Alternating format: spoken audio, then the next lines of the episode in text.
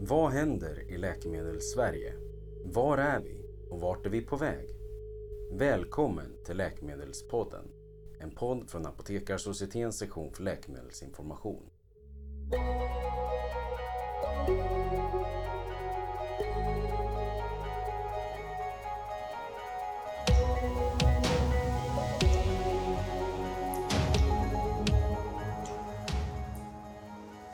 I dagens avsnitt. Hur formar modern teknik vår hälsa, idag och imorgon?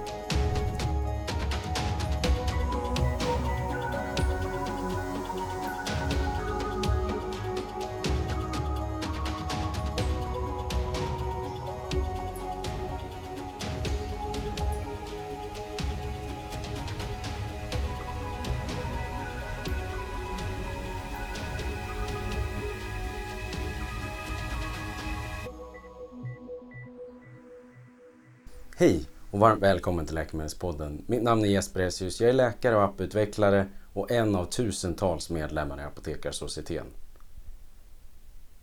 Som sagt så görs den här podden av Apotekarsocietetens sektion för läkemedelsinformation och för någon månad sedan då arrangerade vi en föreläsning om hur modern teknik formar dagens och morgondagens hälsa. Föreläsare var Marianne Larsson från Innovation Skåne och Health Tech Nordic. Första delen av det här avsnittet är en förkortad version av den föreläsningen. Du som är medlem i Apotekarsocieteten kan lyssna eller titta på video från hela föreläsningen på Apotekarsocietetens hemsida. I den längre versionen av föreläsningen så berättar Marianne mer ingående om flera av företagen som finns med i Health Tech Nordic. Du hittar alla de här företagen på deras hemsida.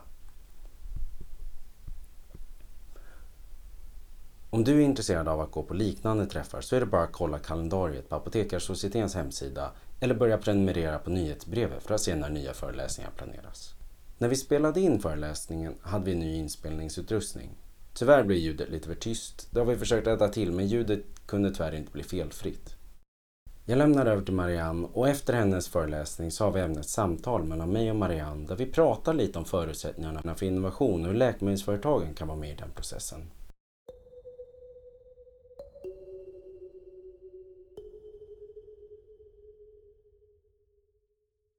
Tack så hemskt mycket. Det är väldigt roligt att få vara här och roligt att träffa den här blandningen som ni utgör. Jag måste dra en kort historia om vilken kontakt jag har haft med apoteket och apotekare tidigare. Och det är ett projekt, jag vet inte hur många av er som känner Birgitta Seyving. Känner du henne? Du känner, ja.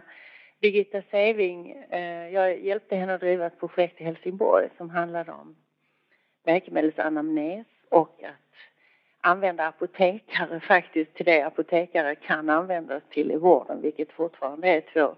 Vården och apotekare är parallella skrå, vad jag förstår. Men det är 10 år sedan jag var managementkonsult, eller det är 17 år sedan nu. Och det har fortfarande inte hänt så mycket. Det har väl hänt en del tror jag. Men gissas vad mycket där finns att göra då. Jag kommer från industrin annars, jag är civilingenjör. Jag har jobbat i Tetra Pak och Alfa Laval i 15 år internationellt med affärsutveckling. Och sen så var jag managementkonsult i 9 år bland annat och jobbade med apoteket och med alla möjliga andra branscher. Och sedan 10 år tillbaka brinner jag för innovation och nya jobb och ett bättre samhälle. Och jag har det bästa jobbet i världen kan jag berätta. Bland annat så har jag fått lov att grunda och driva det här projektet som är ganska nytt. Som heter Health Tech Nordic. Och det är, vi ska ta lid i världen och göra världen bättre vad det gäller hälsa. Tack vare en mängd olika fördelar vi har här. Just nu så består det här av över 100 uppstartsbolag, entreprenörsledda. Och när jag säger entreprenörer så är det en egenskap och en förmåga som behövs. Så det är ingenting man utbildar sig till. Vi har väldigt många läkare till exempel i det här. Som tar sig utanför det traditionella. Det brukar vara ungefär på 100 människor, var man än tittar, vilken sorts organisation eller verksamhet eller klubb som helst, så är det ungefär 4 som ser att någonting håller på att hända och börjar röra sig ditåt. Och så är det ytterligare 4 som förstår vad de pratar om och hakar på. För de andra 92, det måste ha hänt för att de ska engagera sig och se att det händer. Och så är det med all förändring. Och det är inte någonting som man har med sig. Jag är sån i vissa sammanhang, är en av de 4, i andra sammanhang är en av de 8. När det gäller att byta tvättmedel är jag en av de 92.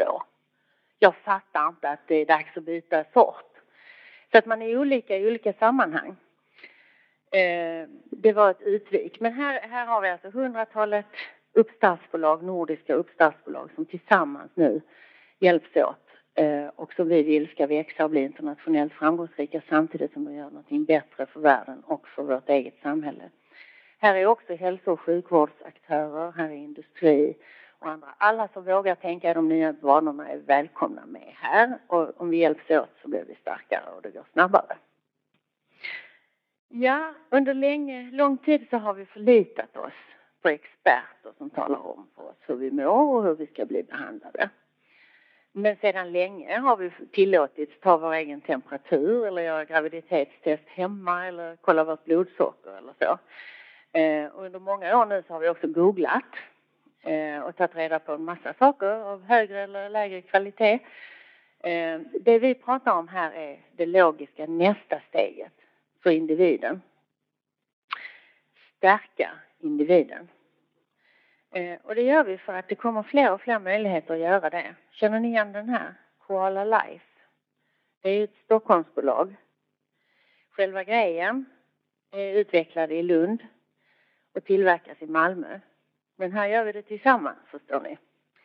Koala Life är en svensk, unik medical device. Alltså, vad heter det då på svenska? Medicinteknikprodukt enligt alla konstens regler, regulatoriskt och så vidare. Som man kan ha med sig i väskan.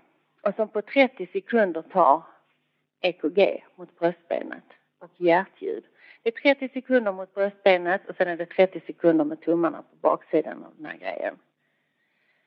Den kan man ha för att man vill. Tycker det är roligt, läsa någonting om sig själv eller vad man nu gör. Den kan också vara uppkopplad. Till exempel i det här fallet, de första de har kopplat upp sig mot är, vad heter de då? Medhjälp. Där det finns specialistsköterskor som kan övervaka på distans och se om det händer någonting. Traditionellt sett, om jag har haft en hjärtinfarkt och överlever den, så blir jag kallad till min kardiolog en gång i halvåret. Då träffar jag kardiologen 15 minuter. Av de 15 minuterna går 7,5 minuter ungefär åt till. Jaha, hur har det varit på senaste tiden då? Och hur är det med barnen? Så säger i alla fall de jag pratar med.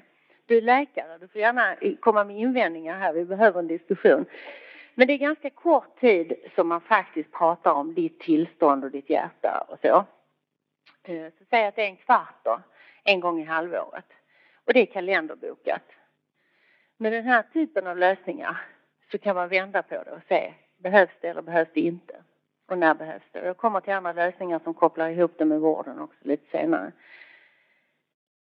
Ett annat, helt annat exempel, detta är MySkin. Det är ett danskt bolag som gör någonting som är, det här är världens högst ratade hudcancerapp. Den diagnostiserar inte, men den hjälper folk som är oroliga för sina fläckar. Och se om det sker några förändringar. Så föreställer den man har i sin närhet med massor med fläckar på ryggen till exempel. Som ser, de ser inte bra ut.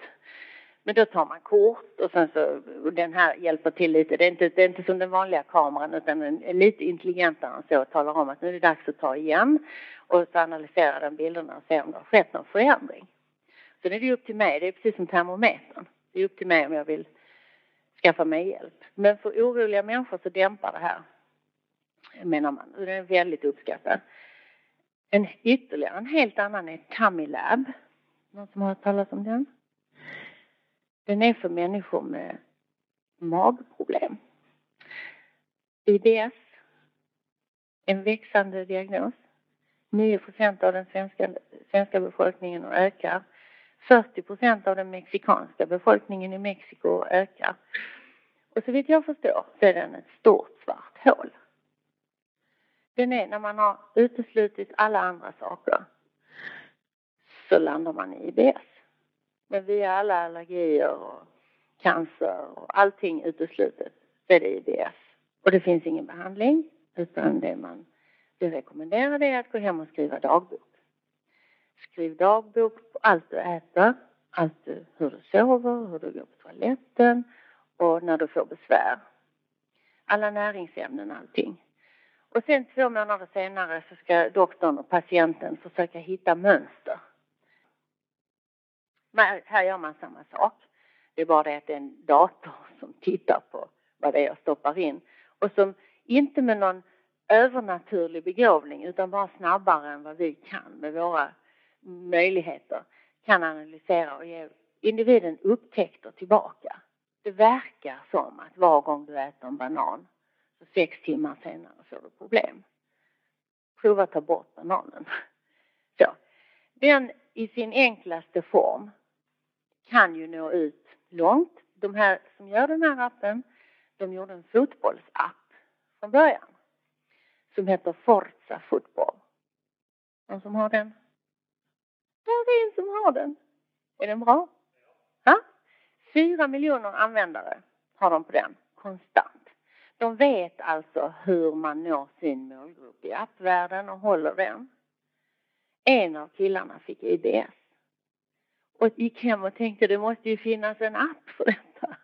Men det fanns inte. Han hittade bara valljud och massa jättetrevliga saker men ingenting för hans problem.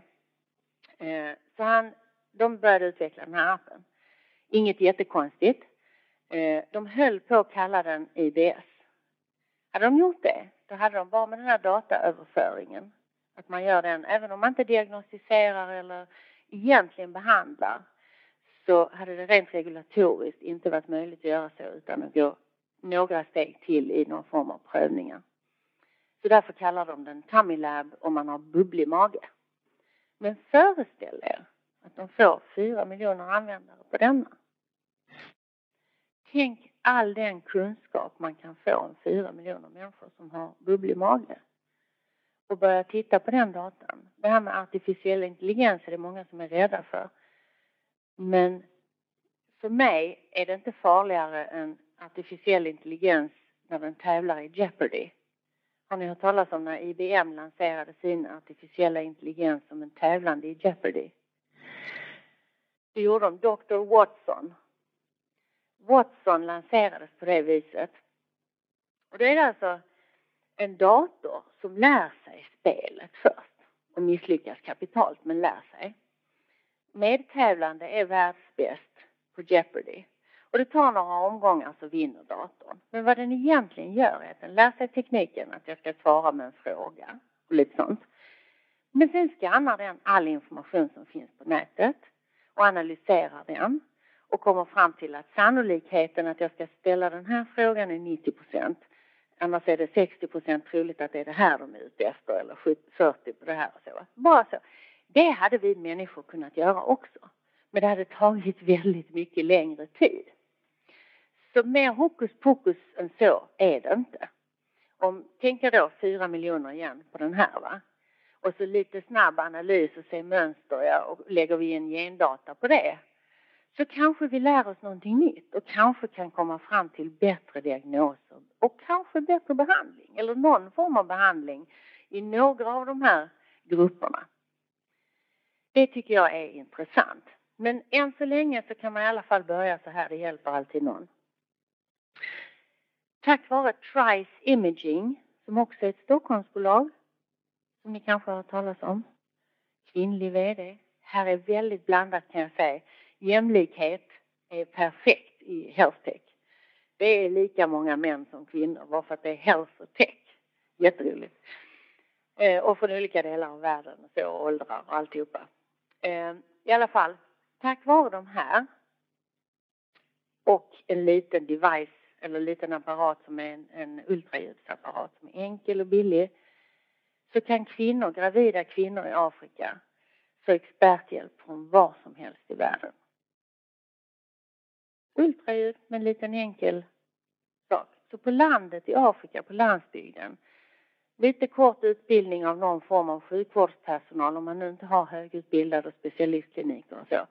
Köra ultraljud, skicka till specialister någon annanstans i världen. Detta pågår nu. Natural Cycles kanske ni har talat om också från Stockholm. Väldigt mycket Stockholmsbolag. Natural Cycles är precis godkänt, eller för ett halvår sedan eller så, godkänt som preventivmedel av FDA i USA. Och är säkrare än p-piller. Helt tack vare termometerdata som den individuella kvinnan, nu kanske har sett reklam på tv nu nyligen, den går rätt mycket nu. Man får en termometer med i paketet och så tar man den på morgonen och så följer man ett visst schema och då lär sig maskinen så att säga, eller telefonen, appen lär sig individens cykel. Så den är helt individuell. Om jag följer varje morgon på rätt sätt så som jag ska göra i tillräckligt lång tid så kan den garantera att den vet och talar om för mig att de här dagarna är jag inte fertil, de här dagarna är jag fertil. Just jag är inte så fertil, men det förstår de yngre kvinnorna. Det här, tack vare sådana här lösningar ger ju kvinnor helt andra möjligheter i världen. Både preventivt och det man kallar reproductive health. Det kommer sådana saker. Alltså, så läkemedel, ibland möter jag läkemedelsindustrin. Det här är ett bra exempel tycker jag. Att ta med dem. Hur förhåller ni er om man behöver mindre läkemedel? Är det inte ni kanske som skulle ta fram sådana här? Man måste tänka om i sin framtida affär. Nu tycker jag det är bra om det kommer nya bolag som skapar många nya jobb. Kunskap. Alltså vi kommer in på det. Det är en sak att man får en massa kunskap. Och det gör väldigt mycket. Människan. Med kunskap så kommer vi att veta mer om oss själva. Och redan nu så blir många professionella i vården provocerade av att patienter ibland till och med har mer kunskap än de själva. Spetspatienter pratar vi om. Men de flesta jag möter, läkare, sjuksköterskor, barnmorskor, annan typ av personal, politiker, förvaltningschefer och så vidare. Av de jag möter i det här projektet är det de som vill använda ny teknologi till att göra bättre. Det är bra med den här teknologin är också att den ger dessutom bättre tillgänglighet och den är billigare. Och det är ju ett problem vi har. Just nu är Norden inne i någonting som på engelska kallas en perfect storm. Och det har jag inget svenskt uttryck för. Men det är rätt bra på engelska tycker jag. Den perfekta stormen är ett antal ingredienser som gör Norden till särskilt lämpligt att ta tag i de här frågorna just nu. Först och främst så har vi ett världsrykte vad det gäller vår hälso- och sjukvård. Oavsett vad vi tycker idag om tillgängligheten och så, för den är förfärlig. Så har vi rankade en studie som publicerades i The Lancet nyligen, för ett år sedan i fjol, som var finansierad av Bill och Melinda Gates Foundation. Där rankades världens länder och Nordens länder rankades högst vad det gällde hälsa. Och vi har en hälso- och sjukvård som är tillgänglig för alla medborgare. Vi har dock enorma problem med tillgängligheten. Och vi måste bli effektivare för att öka tillgängligheten. Men vi är bland världens hälsosammaste länder. Sverige och Island och Singapore ligger på första plats. Men det här med tillgängligheten är förfärligt. Och det tror jag, tillgänglighet och kostnader och kvalitet i hälsa och sjukvård. Det är viktiga drivkrafter i Norden för att faktiskt ta tag i den här möjligheten och utvecklingen som digitaliseringen innebär. För det andra, sedan länge i Norden har hälso- och sjukvården styrts och finansierats av regeringar på olika nivåer. Alltså stat, landsting, region, kommun. Det styrs politiskt, det finansieras av samma källor. Även om vi har privata och offentliga alternativ så är fortfarande finansieringen huvudsakligen styrd från regeringar på olika nivåer. Det gör att vi har incitament. De incitamenten vi har för de här pengarna är just bättre vård till lägre kostnad. Det skiljer sig från många andra ställen i världen. USA till exempel, som det är ganska mycket. Där finns det privata sjukhus som marknadsför konsumtion av vård. Alltså där vi pratar artificiell intelligens, så har jag mött ett av de mest spännande uppstartsbolagen berättar att vi kan erbjuda er sjukhuset X med 10 miljoner patienter. Alltså de har ju sjukhussystem som är stora som länder, men privata och affärsdrivande. Vi använder artificiell intelligens i en tjänst som ni kan få, så ni kan identifiera att nu är det dags att marknadsföra bröstcancerscreening för Barbara. Så kan man använda artificiell intelligens. Men försäkringsbolagen i USA har samma incitament som våra regeringar. För det är ju de som betalar för det här. Men där finns alltså drivkrafter att öka konsumtionen. Där kan man också hitta appar som är hitta bästa doktor till bästa pris. Så transparensen börjar öka. För mig är det intressant att det Silicon Valley brukar vara först. Och det finns fantastiska lösningar i Silicon Valley. Jag ska inte säga det. Men det jag hör mest är just sådana lösningar. För där finns det pengar idag i Silicon Valley. Att lösa någonting som är ett systemfel, skulle jag vilja säga redan från början. Där är inte vi. Utan vi kan skapa de lösningarna om vi betalar för det. Som faktiskt ger bättre hälso- och sjukvård till en lägre kostnad. Ytterligare en ingrediens i Nordens styrka i det här området är Sverige och Finland har lett den mobila revolutionen. Man pratar om connectivity idag. Det är det som är Internet of Things. Allting från design på kisel, chipsets och sånt som vi har inne i våra telefoner till användargränssnitt. Alltså, hur många här har en Apple-telefon? Rätt många.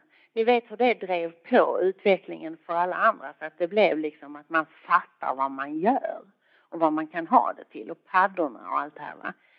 Det är användargränssnitt. Där har vi en gamification-industri som är jättestark i Sverige. Kisel, gamification. Och sen så kännare, sensorer, artificiell intelligens, cloud computing pratar man om. Radioteknologi hela vägen, design. Allt detta finns då, och nu är det inte Stockholm längre. Allt detta finns samlat på en radio av 2 mil i Lund, Malmö och i Korea. På de 2 ställena i världen kan man hitta allt man behöver för att tekniskt sett ta fram helt nya lösningar, som till exempel Koala Life. Och sen har vi då starka IT-noder och vi har, alltså där är Stockholm starkt, väldigt, väldigt starkt. Men det är mer finanssektor och så här. Alltså det finns jättemycket styrkor här uppe. Just connectivity är Lund, Malmö. Och Finland är duktiga också. Men det är liksom, där har vi också en stark kompetens som vi kan använda. Sen finns det ytterligare faktorer. Jag kommer hålla på länge här. Jag ska komplettera det lite med att nu Ericsson, Huawei, Sony, alla de sätter sina forskningscentra för connectivity i Lund. Och nu har dessutom bilindustrin satt forskningscentra i Lund för sådana självstyrande bilar och så. Det tycker jag är ett bevis.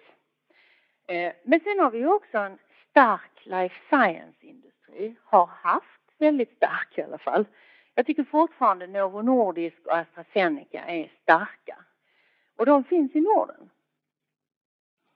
Och kommer i stor utsträckning härifrån. AstraZeneca är en liten kombo. Slutligen, data.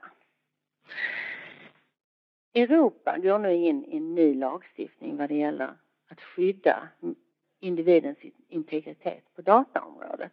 Den kallas GDPR, den lagstiftningen, och genomförs nu i maj nästa år. Många är jätterädda för den, för vi måste göra om allting, vi måste dokumentera allting och allting måste vara klart. Och lagstiftningen står helt på individens sida för att skydda individen. De advokater jag pratar med säger dock att lagstiftningen är en verktygslåda. Det är fullt möjligt att skydda individens integritet helt och hållet och samtidigt beforska all denna data. Men individen måste godkänna att det görs. Så alla de här farhågorna vi har, de är fullt relevanta. Men tänk att, jag menar särskilt i andra länder, om försäkringsbolaget får reda på att jag har detta och detta, då sticker min premie och sånt där. Det är klart vi ska vara rädda för sånt. Men vi kommer att kunna skydda oss. Sen finns det ju alltid idioter i alla skiften, så finns det alltid, jag menar kärnvapen, kärnkraft och så. Det kommer alltid hit, vi kommer se farliga saker och låt oss diskutera det och våga ta i det istället för att stoppa allt för att vi är rädda. Men den lagstiftningen är förmodligen väldigt stark internationellt sett. Och alla de här nya bolagen, de börjar ju i den. För dem är det självklart att skydda individens integritet. Och det ger ju dem ett starkt försäljningsargument internationellt. För vi är redan färdiga på det området. Och sen har vi sedan 50-talet har vi samlat data. Och det är många som menar att vi har alltså kliniska data, medicinska data, hälsodata om människor och personnummer och så i Norden. Och många menar att det är en guldgruva. Det är det säkert.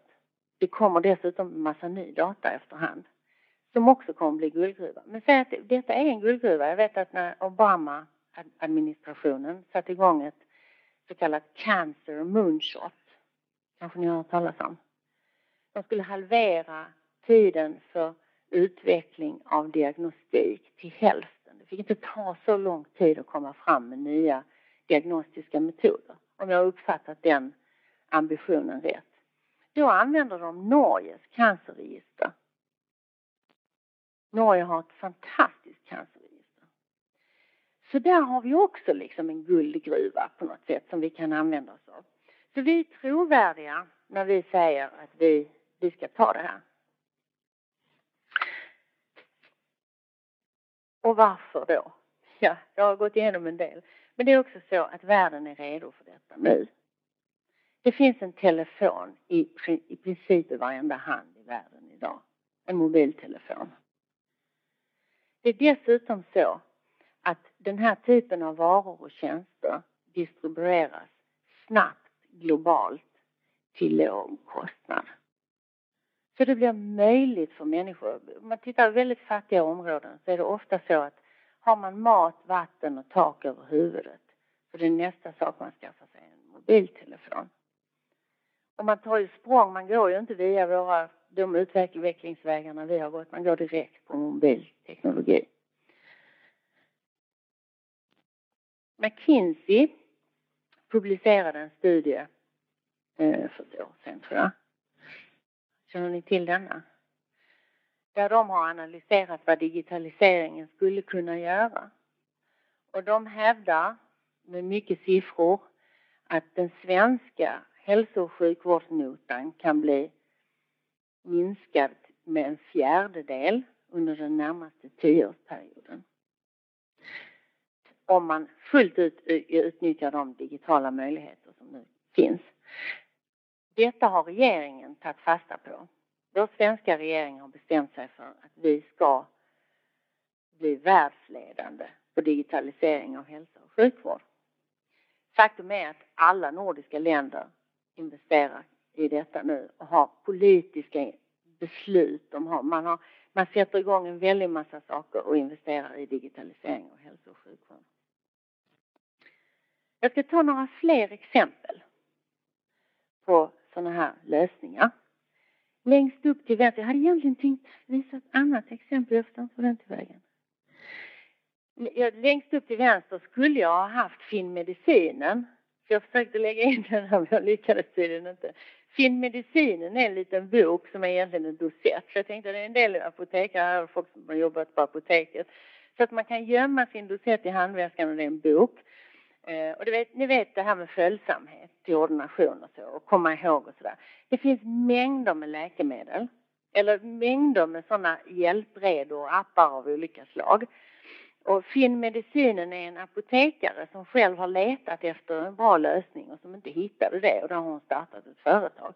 Där man, när man öppnar den här boken så kommer ljus in. Och när man stänger den så blir det mörkt. Och i varje sån här dosettfack så finns det en sensor som känner av om man har tagit pillen eller inte. Och man får påminnelser följaktligen. Om man inte har tagit den. Istället för som de flesta andra lösningar. De påminner hela tiden. Lite sådana här tricks har hon hittat. För hon tyckte inte det fanns något bra på marknaden. Nu längst upp till vänster. Sen istället Continue. Som ser väldigt tråkig ut här.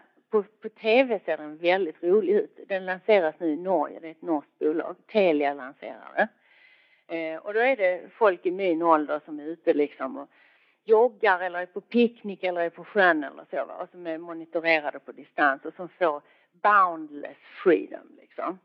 Sånt finns det ju. Jag har säkert sett massor med sånt. Men jag skulle börja med den enklaste tjänsten som förmodligen finns när det gäller det här nya. Det är ju Min Doktor. Som är en 24/7 chattfunktion. Där man när som helst på dygnet och inom en timme kan få råd av en läkare. Och bli remitterad vidare för tester och för specialisthjälp. Det här avlastar ju primärvården. Sen finns det diskussioner nu som är så osakliga så jag tror inte det är sant. Vi kan gärna ta den om ni vill.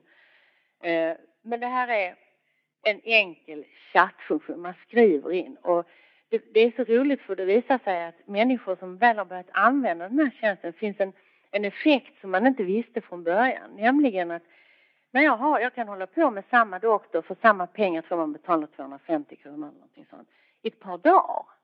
Så det är frågor och svar. Och jag kan läsa. Jag kan också, jag behöver doktorn titta på mig så kopplar vi upp liksom video eller fotograferar eller så va. Men här kan jag se vad doktorn skrev. Ofta upplever patienter att nu har jag sagt det jag ville och sen får de höra en massa och så går de ut och sen kommer de inte ihåg någonting. Eller vad sa han eller hon att jag skulle göra? Här har de det liksom skrivet. Och så kan de ställa följdfrågor när de kommer på dem och så får de svar på det. Och så där kan de hålla på några dagar. Det upplevs som om man blir mer sedd än om man faktiskt blev sedd. LifePod skulle jag vilja berätta om. Intelligenta verktyg för professionella. Till exempel läkare.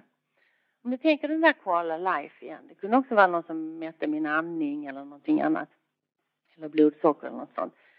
LifePod sorterar tusentals patienter efter vitala data. Med en mycket unik och intelligent algoritm. Som då också är medicinskt verifierad. Så här kan kardiologen till exempel se, ni ser ju inte färgerna här, men högst upp landar de som är rött. Och sen kommer de med gult och sen kommer de med grönt. Och rött ljus, här har man redan räddat människors liv genom att på distans se att det faktiskt är ganska allvarligt. Det finns ett accelererande tillstånd här just nu som individen kanske inte ens har märkt. Istället för kalenderbokning. Sen finns det för äldre, jag ger lite olika sorters exempel här. Mycket lösningar för äldre. Next step dynamics längst upp till höger är fallprevention. Genom att mäta, har ni kontakt? Ja. Den använder existerande evidensbaserade metoder. Det finns nämligen metoder för hur man ser en beteendeförändring hos äldre genom att man 2 eller 3 gånger i veckan så ska den äldre gå några steg, sätta sig ner, resa sig upp och så får man någon form av data på det. Samma metoder har de gått in och digitaliserat och så mäter de muskelstyrka och balans och en massa saker på den. Det här är tekniskt genialt. Och de har kunnat visa, de gjorde försök på 200 äldre i Göteborgstrakten. 4 veckor innan fall så kunde de se att det här håller på att ske. Och då kan man ju undra, hur visste de att det skulle ske? Var det ingen som tog hand om den här individen? Nej, det var det inte, för det var ingen som övervakade vad de såg. Som tur är, men det är tråkigt för individen. För individen följer 4 veckor. Så här har det varit, man har kunnat se det gång på gång. Och den här väcker stor uppmärksamhet internationellt nu.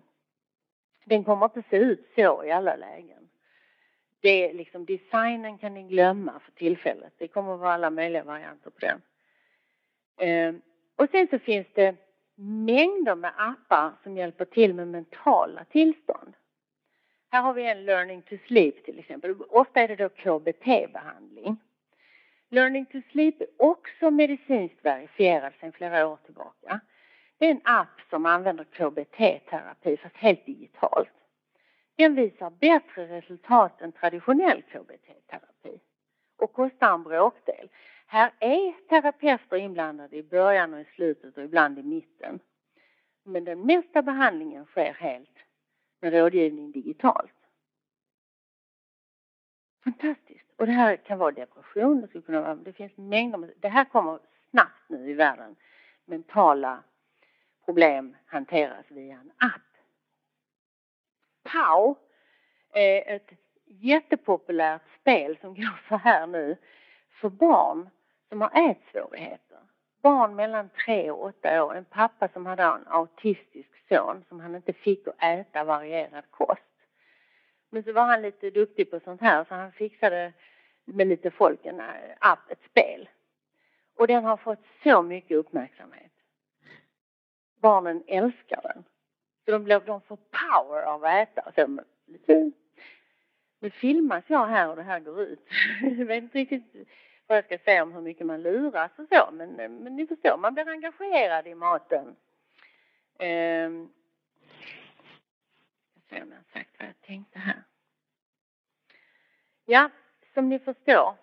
Jo, ett stroke-alarm håller på att utvecklas i Lund. Det är då en neurolog, doktor. Som, i Lund har man blivit duktig på att faktiskt behandla stroke. Så nu går man in och plockar ut hoppar. Så den typen av stroke har man blivit väldigt duktig på att hantera. Men det är ju den här gyllene timmen eller vad det heter i det fallet vet jag inte riktigt. Men att ju snabbare man kommer till hjälp desto bättre. Och här är det då för patienter som till exempel har haft en stroke eller som på andra sätt är benägna att få stroke. Då har de nu kunnat visa att om man har 2 sådana här band, aktivitetsband med riktigt bra rörelsesensor, då kan man se att det händer innan man upplever det.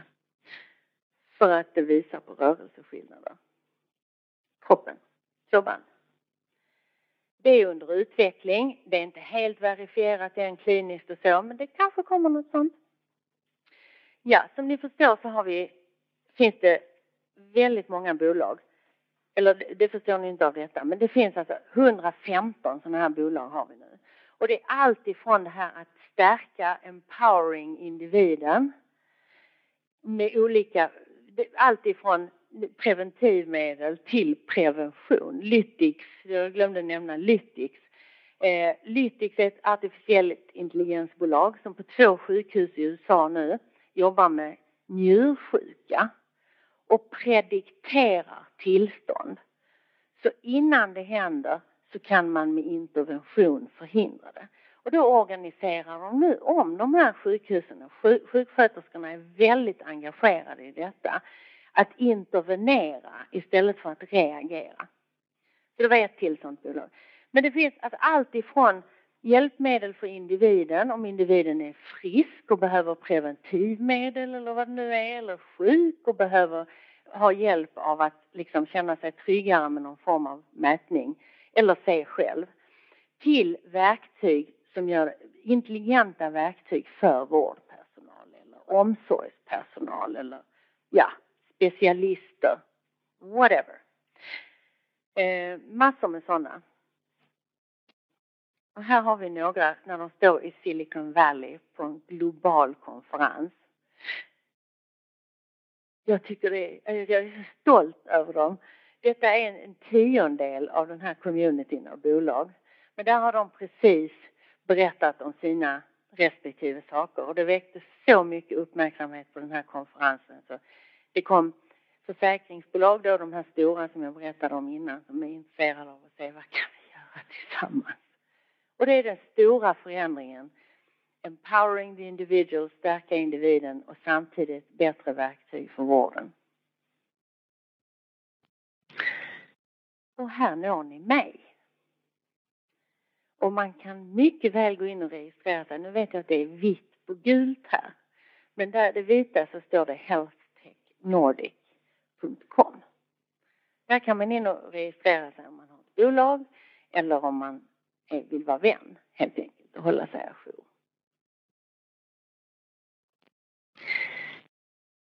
Det var vad jag hade förberett. Tack så mycket.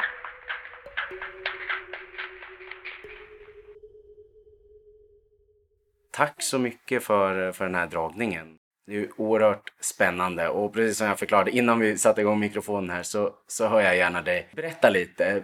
Vem är du? Vem jag är? Det är en svårare fråga. Längre fråga. Jag sjunger ett jazzband. Nej, men jag är civilingenjör från början och sen så har jag jobbat runt om i världen med affärsutveckling i stora bolag och så. Och sen har jag varit managementkonsult. Jag har 2 vuxna barn som är helt fantastiska.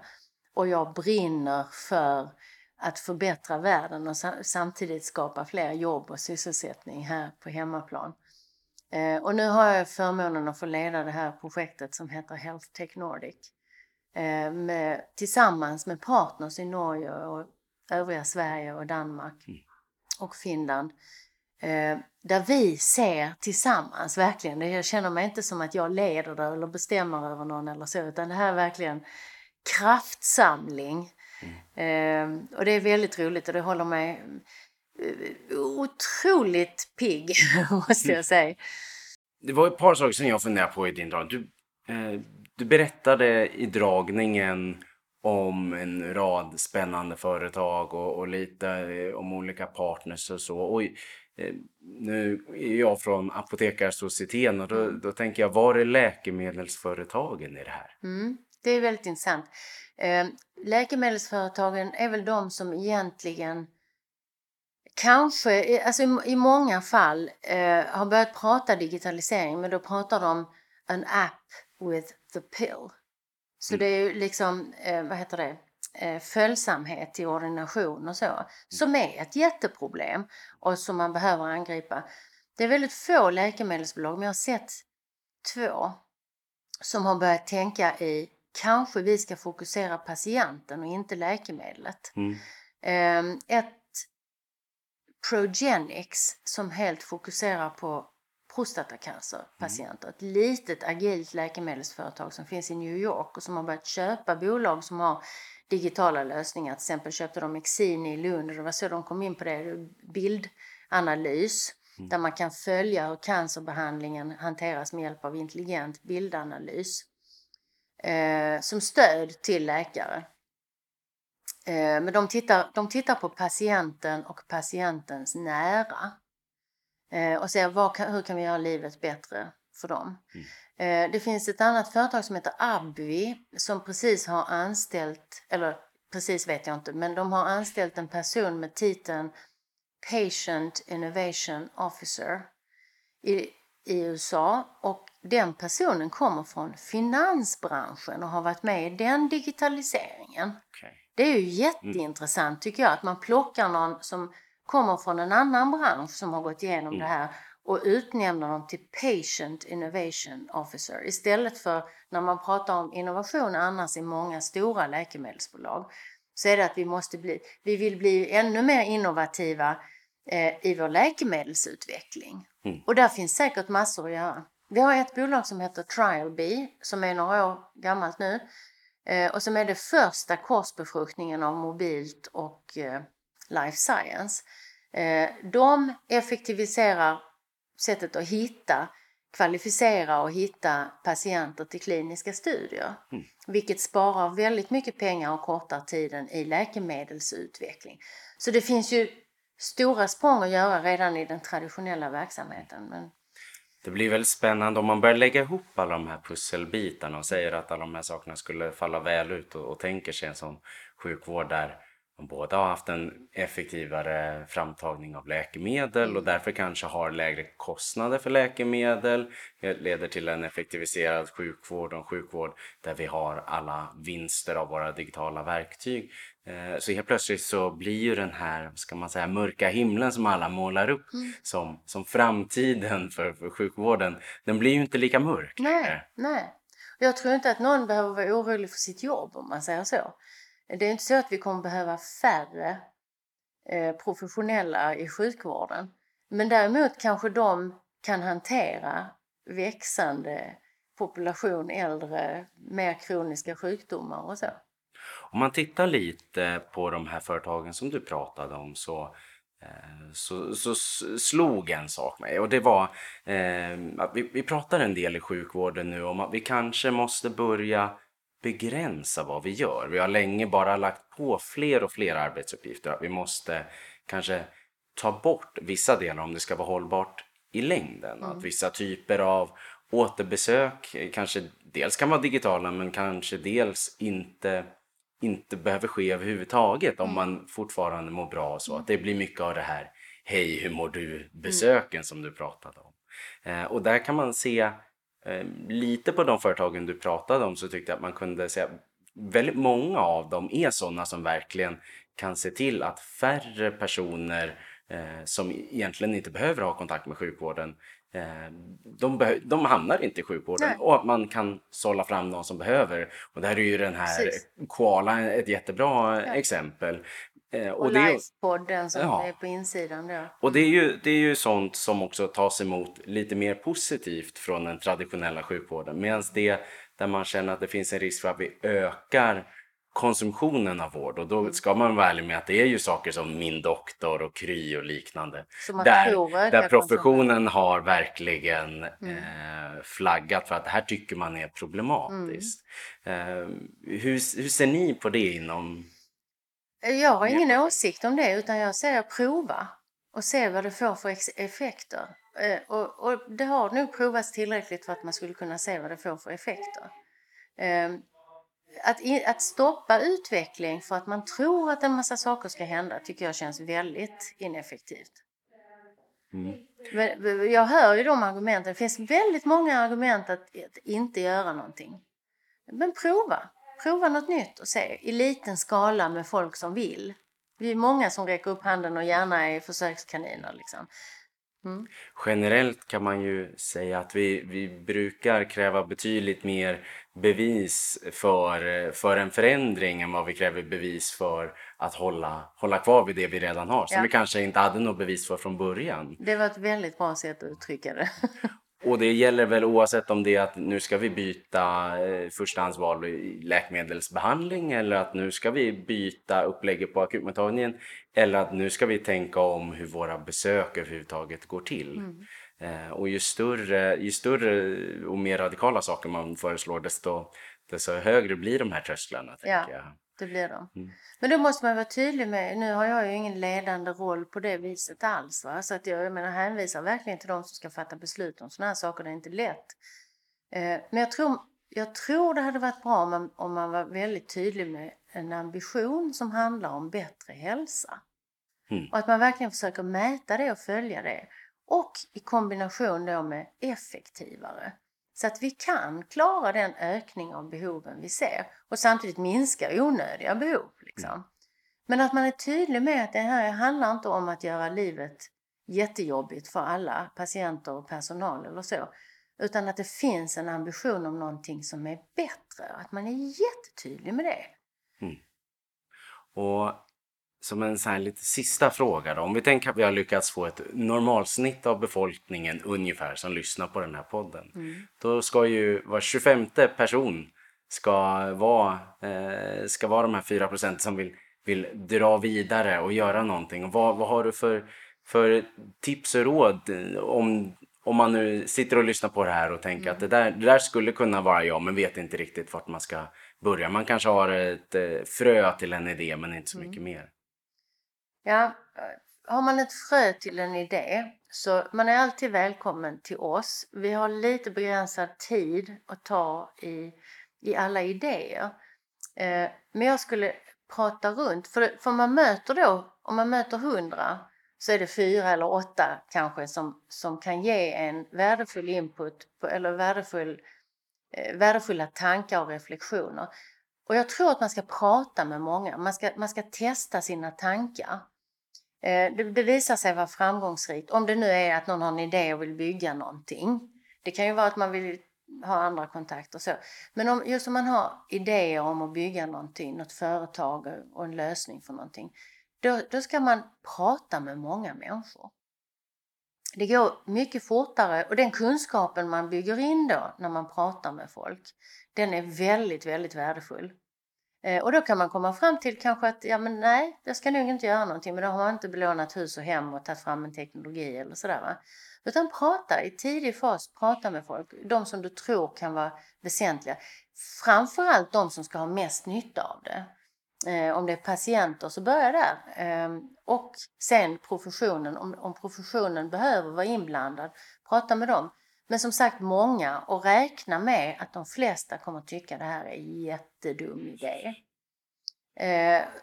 Och hittar du inte någon som tycker det är en bra idé, då är det sannolikt svårt att genomföra den.